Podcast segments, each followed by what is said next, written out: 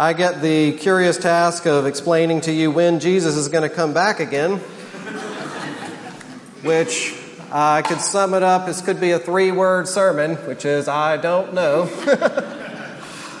but uh, just as it has taken Jesus quite a bit longer to come back than the disciples thought, so this sermon is going to be quite a bit longer than three words. So, um, anyways, we're doing this because we are taking this Advent season to reflect on Christ's second coming. Um, and this is one of the ways that we, uh, the, what this season is made for, is to meditate on how Jesus came the first time. Um, but not only that, uh, that uh, that is a down payment on another coming that is going to happen that is certain in the future when Christ is going to come back. Um, so we, as we reflect on Christ's coming um, um, at Christmas, we're looking ahead to his second coming, and um, over these weeks, uh, we're just picking out different aspects of his second coming to help us look forward to it and meditate on it. Um, and this morning we are going to look at Matthew 24, 36 through 44. Um, and we are going to look at, uh, in particular, the timing of his second coming. So uh, let's go before the Lord and read his word. And then I'll pray for us before we jump in. This is Matthew 24, 36 through 44. But concerning that day and hour, no one knows, not even the angels of heaven, nor the Son, but the Father only. For as were the days of Noah, so will be the coming of the Son of Man. For as in those days before the flood, they were eating and drinking, marrying and giving in marriage, until the day when Noah entered the ark. And they were unaware until the flood came and swept them all away. So will be the coming of the Son of Man. Then two men will be in the field, one will be taken and one left. Two women will be grinding at the mill, one will be taken and one left. Therefore, stay awake for you do not know on what day your Lord is coming. But know this, that if the master of the house had known in what part of the night the thief was coming, he would have stayed awake and would not have let his house be broken into. Therefore, you also must be ready, for the Son of Man is coming at an hour you do not expect. This is the word of the Lord. Thanks be to God. Let's pray together. Dear Father, uh, may the words of my mouth and the meditation of all of our hearts be pleasing in your sight. Uh, would you work in us in your spirit? Would you humble all of us? Um, but in that place of humility, would you give us um, or rekindle in us a true and genuine excitement um, about what you are bringing to us? We pray this in Jesus' name. Amen. Um, I've got a spot in my house um, that I really love in the morning. I've got my own chair um, that I like to sit in, and um, especially in this weather, I'll light a fire and get up early and read, and that's one of the few quiet moments of the day that I have to sit and reflect. Um, and every once in a while, something kind of magical happens that I will think it is time to get ready, and I'll look at the clock, and I've got like 15 minutes left. Um, it doesn't happen very often, um, but when it does, it, it gives me a choice. And like, I've got freedom to do what I want to do. I can choose to read. I can uh, uh, maybe scroll on my phone for a while, or you know something like that. That inevitably will happen. Uh, more often than not, it's the opposite. I'll be lost in a book, and I'll look at the clock, and I'll be like, "Oh my goodness, it is way too late. I've got to really get a move on, and I've got to get ready uh, for the day." Um, but this is one of the just basic realities of all of our lives, which I think we need to acknowledge when we approach this passage, is that time is just one of those fundamental realities that we use to get ready and to prepare for what it is that we need to do. Um, our whole world is structured around it. Our days are structured around it. Our work life is structured around it. You know, as we think about re- retirement and things, we're going to be ready. We're thinking about a time that's ahead and using the time now wisely. Uh, we've got our kids in all of the sports camps to, you know, because they their athletic peak is going to come at a certain time, and we've got to make sure we've got enough, you know, training in there that they're going to peak their full potential at the right time. Like our lives are just pushed forward by this sense of time is passing, things we've got to do, um, and um, something things that are looming on the horizon. And I just say that to as because it's so normal, and there's nothing wrong with that. And yet, when we come to a passage like this, uh, we want to know when Jesus is going to come back uh, so we can be ready. That's just how life works. We've got to know when something is going to happen um, in order to get ready. And when we don't know when something is going to happen, then things tend to go a little bit awry um, inside. It makes some of us anxious. Uh, we want to flip into overdrive uh, to make sure we're ready. Some of us will just say, well, if I don't know, then who cares? If they didn't make it a priority to tell me when I had to be somewhere, well, then I just won't make it a priority to be there at that time. Uh, we all might respond to that situation in different ways.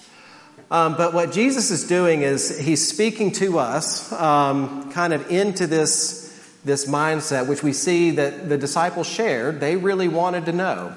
Uh, it, this originated from their question. They asked Jesus when he was going to return. Um, and his answer is curious and kind of infuriating if you're a time conscious kind of person because he won't tell us. He said, Don't be, um, I, you don't know when it's going to coming, just be ready all the time. Um, so it kind of uh, puts us into a, a very interesting spot.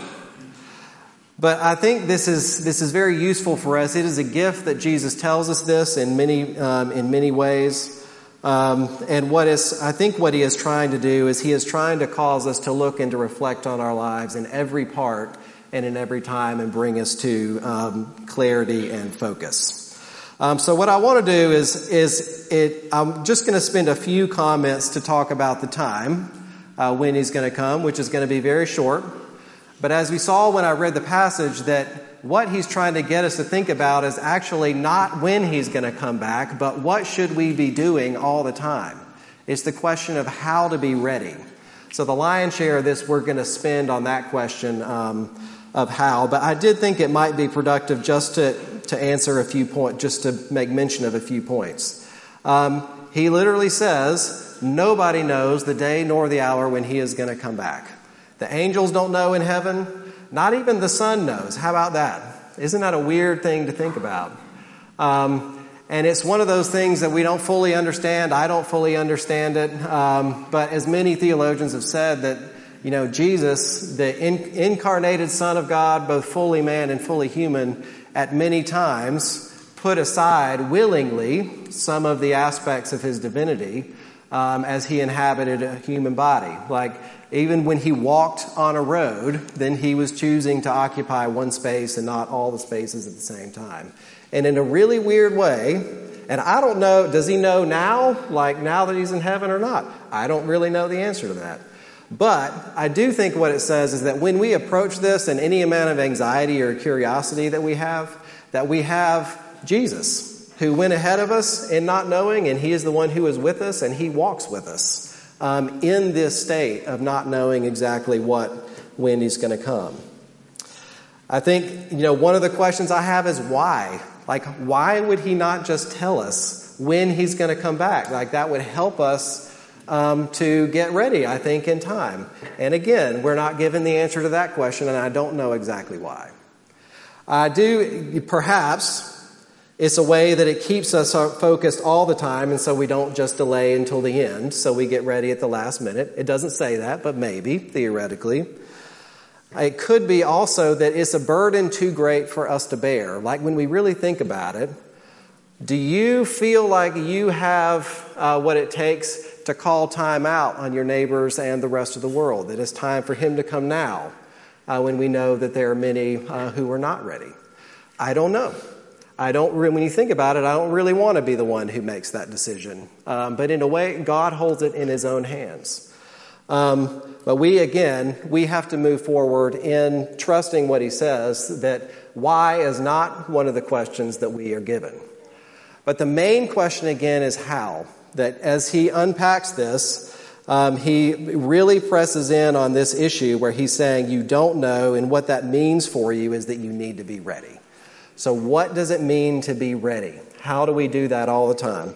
And what I'm going to do is, um, in drawing from this text and a little bit from the context around it, I'm going to I'm going to give us three different traps or three different burdens that tend to weigh on our, our readiness or get in the way, along with their antidote.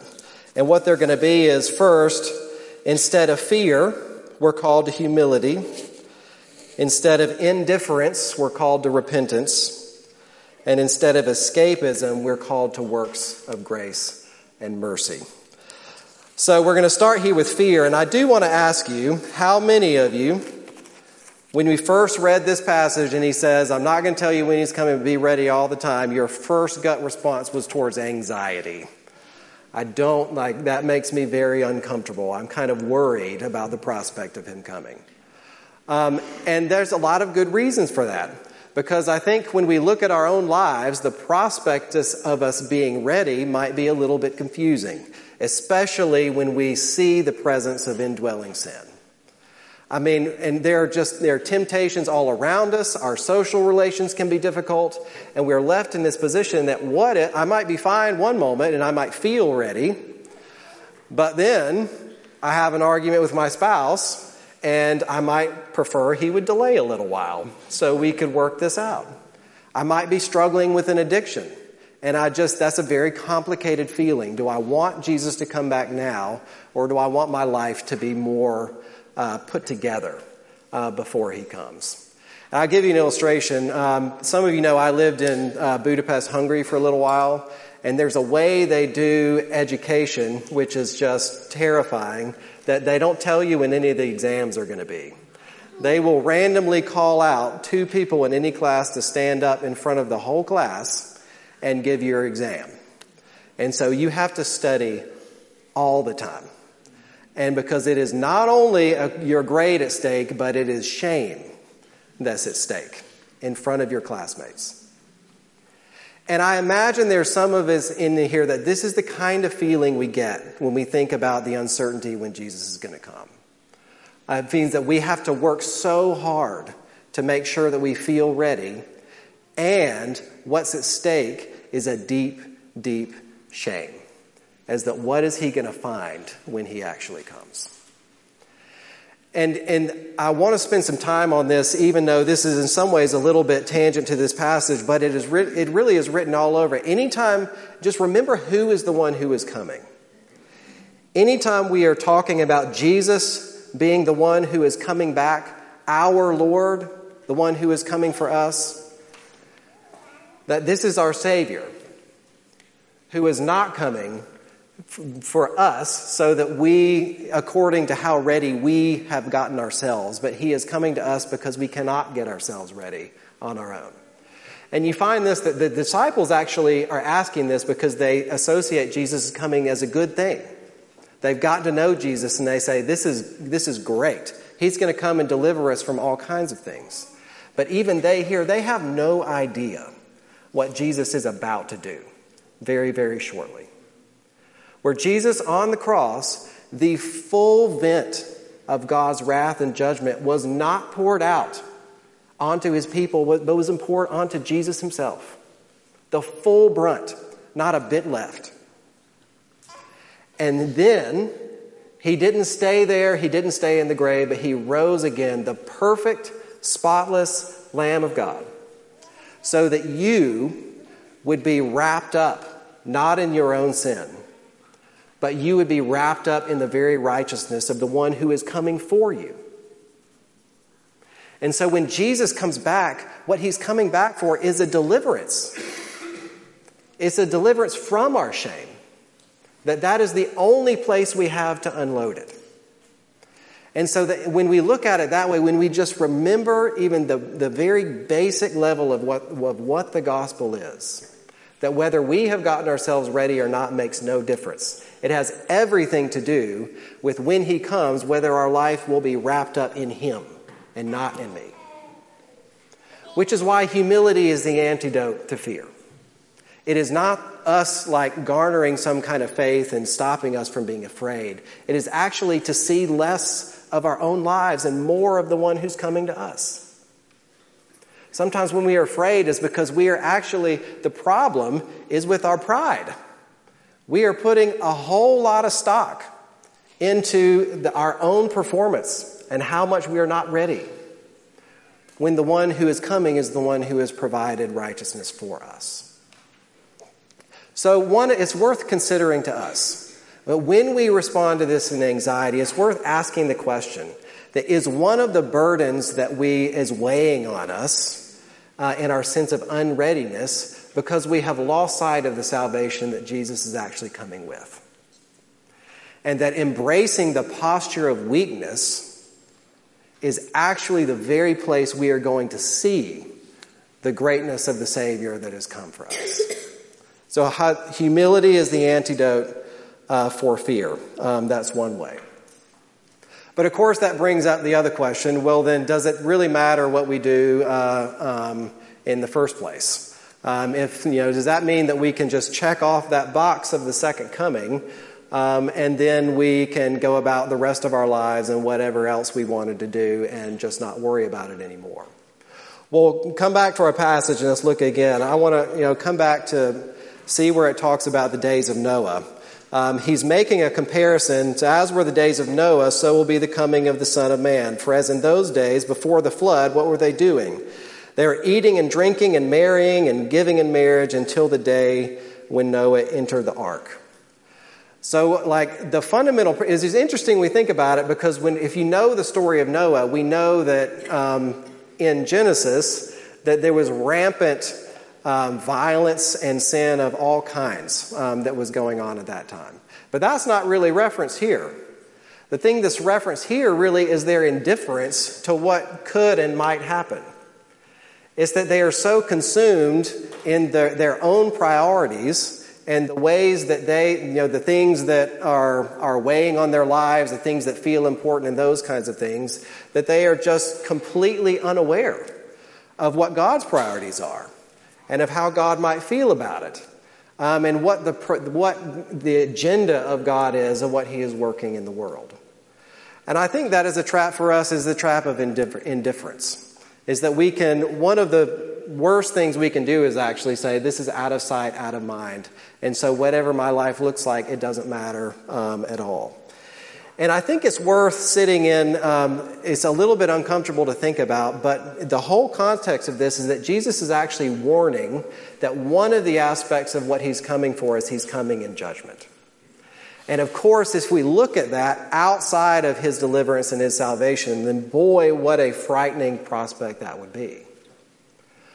But even when we recognize that, then what is showing us is that um, a life of priorities that run contrary to what God is up to is not a good thing. On a, just a fundamental level, Jesus is coming to take away all of the things in life um, that are evil and that are wrong.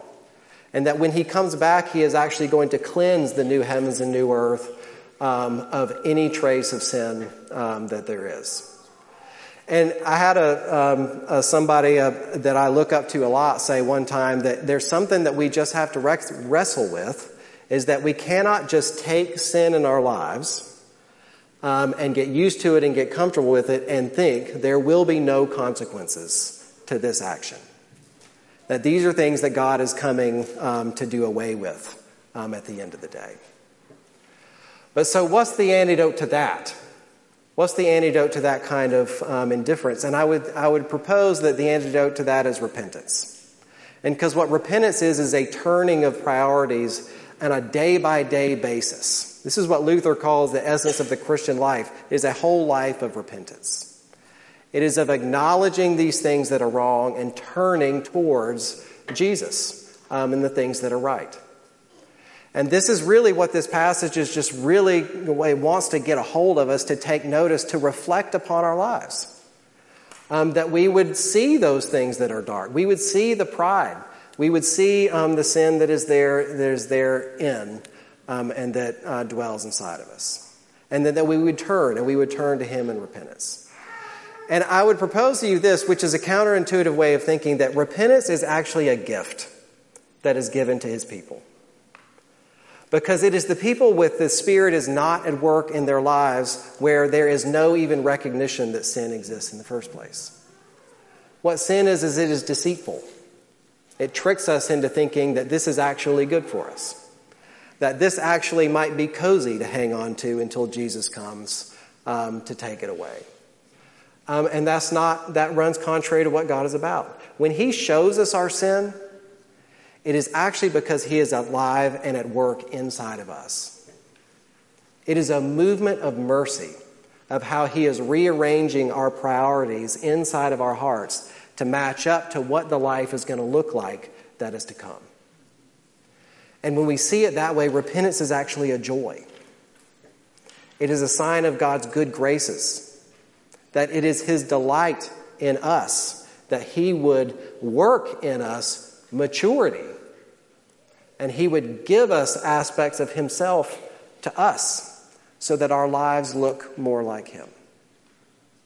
Repentance is kind of like that activity that we do every day that leads us to humility, where our lives are not characterized by holding on to our self righteousness, but from the position of weakness that causes our eyes to look up and long for the salvation that comes in Jesus. Repentance is that thing that we do every day um, that, that focuses our eyes in that direction. And I do think it's worth asking that question as well, just to look, to look into our lives. Um, to, to uh, how often do we actually examine and look and see that is there sin in my life? Put it in context of a normal relationship. How often with your spouse, when you're having an argument, do you not um, revert to just explaining why you were doing what you were doing, but actually acknowledging that I responded wrongly and in pride to you and I'm sorry? I'm not saying that context doesn't matter, context matters a lot. But when we do that, when we do that, then the salvation of Jesus is magnified. Then His grace is magnified in our lives. And the things that He shows us, we get to look at and see that has no power over me anymore. And we see it as a process of our Savior calling us further up and further in to enjoy his love and to revel in his grace. So, what, again, another trap indifference. And the antidote to that is repentance. It is a lifestyle, a habit of repentance that actually draws us towards Christ's second coming. And there's a last one here. And I do think this is one was one of the more interesting insights uh, that I didn't expect after looking um, at this passage. Um, that have you ever heard the phrase that um, that person is so heavenly minded they're no earthly good? Um, that's a great phrase. Um, and it, it, it, it kind of speaks to a third trap that we can fall into when we get that. Like, we, I got the humility part, I've got the justification part, I've got the repentance part. I understand, you know. But then there's this other big glaring question that what do I do then every day? I don't just negatively repent of all of my sin. Like, what am I called to do? And we might come to the conclusion, like, well, if I really value the second coming, I might put a chair by my window and look at the sky and try not to get entangled with civilian affairs um, in any way.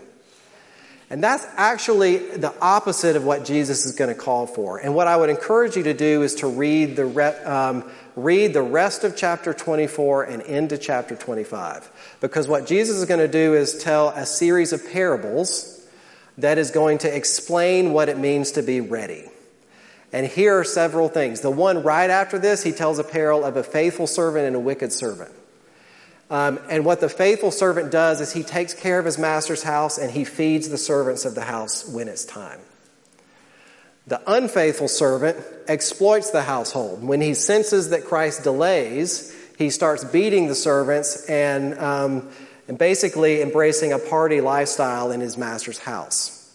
Um, so there's like there is a, a breakdown in social relationships and basic stewardship of the everyday life.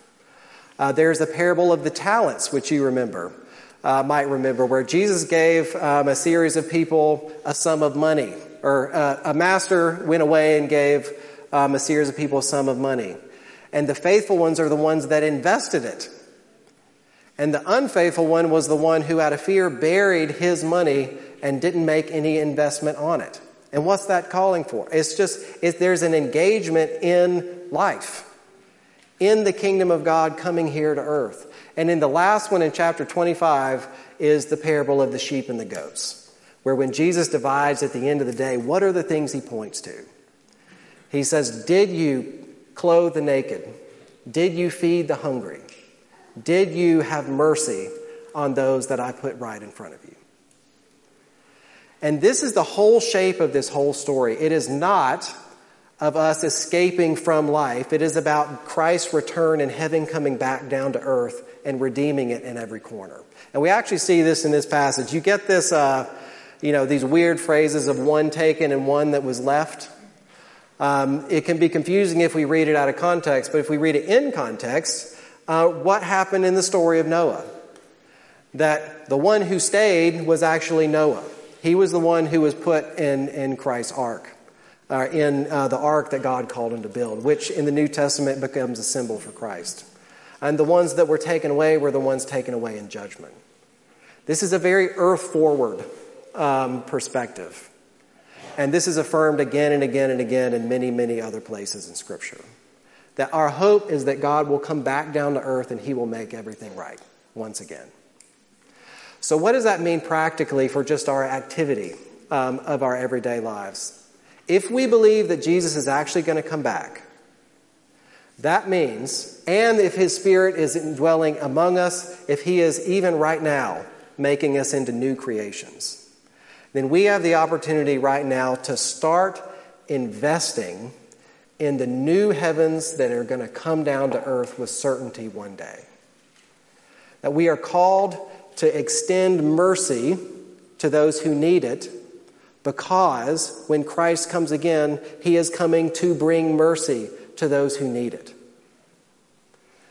We give the hungry food because when Christ comes, he's coming with an abundance where there will be no hunger anymore. We are called to reconcile with each other because in the new heavens and new earth, that person is my sister, that is my brother that Christ is in the business of reconciling right now. It is a calling for us, even now, as imperfectly and as fraught with difficulty and traps and all of that as it is, to actually start now to learn and to practice living in heaven come back down to earth. We're putting a deposit, an investment on that which is to come in every opportunity that Christ, that God has. And so rather than that being just a burden put on us, it is an opportunity of love that we have been extended by Jesus. This is the way he operated in the world, and this is the way that he calls us to follow him um, um, in getting ready for that which is to come. So, the antidote to uh, escapism is works of mercy. It is a heart that enjoys God's grace, that sits in it, that treasures it, and it is delight to share it with those around us. And I want to end. So basically, what we've done is we, we dismissed the when question um, right out the gate, and we spent a lot of time talking about the how question. How do we get ready? But I think the money really is at the end, uh, which is the why question. You know, the, mo- the certain thing of this whole passage is not the timing, it's that Jesus is coming back. That is without a doubt. He will come back at a time that we don't expect. And this is why we are talking about this in Advent here this season. Because I, my wife put it really well this morning. We are not the first group of the people of God that have ever had to wait. And who had no idea how long it was going to take before it came. God's people in Egypt were enslaved for 400 years. Generations lived, generations died. It took a long time. And his deliverance came. And that became a sentinel moment in the character of the people of God. Before Christ was born, there had been 400 years of silence, like not a word from anybody. And then, almost invisibly to many, Jesus came, lowly of humble estate, born into a manger. He did come. And he will come again just as actually and just as physically as he came the last time. And so what we this is, you know, we are we are thinking about these things in order to anticipate the future, then we are looking onto the past. We are celebrating. We've got our whole space here decorated and we got this warm and cozy glow and I just love this season. This is a very tangible reminder that our savior did come and he will come again. So therefore what's left for us but then to lay aside every weight, every trap, every sin that so easily entangles, and knowing that there is a whole host of heaven of those that have gone before us, who have walked this same journey, who have suffered many, many things, who can see more clearly what is to come, that they are even now invisibly, they are watching. They are watching you and cheering for that moment when Jesus finally returns. I'm going to stop there and let's pray um, that the Spirit would gird us up and He would give us hope and He would um, help us as we wait. Jesus, I pray that you would do just that. Please nourish your saints. Help us in our loneliness. Um, help us in our, our suffering. Help us with our sin. That you might turn, we might uh, hope anew in your second coming. And that that might characterize every aspect of our lives every day. In Jesus' name, amen.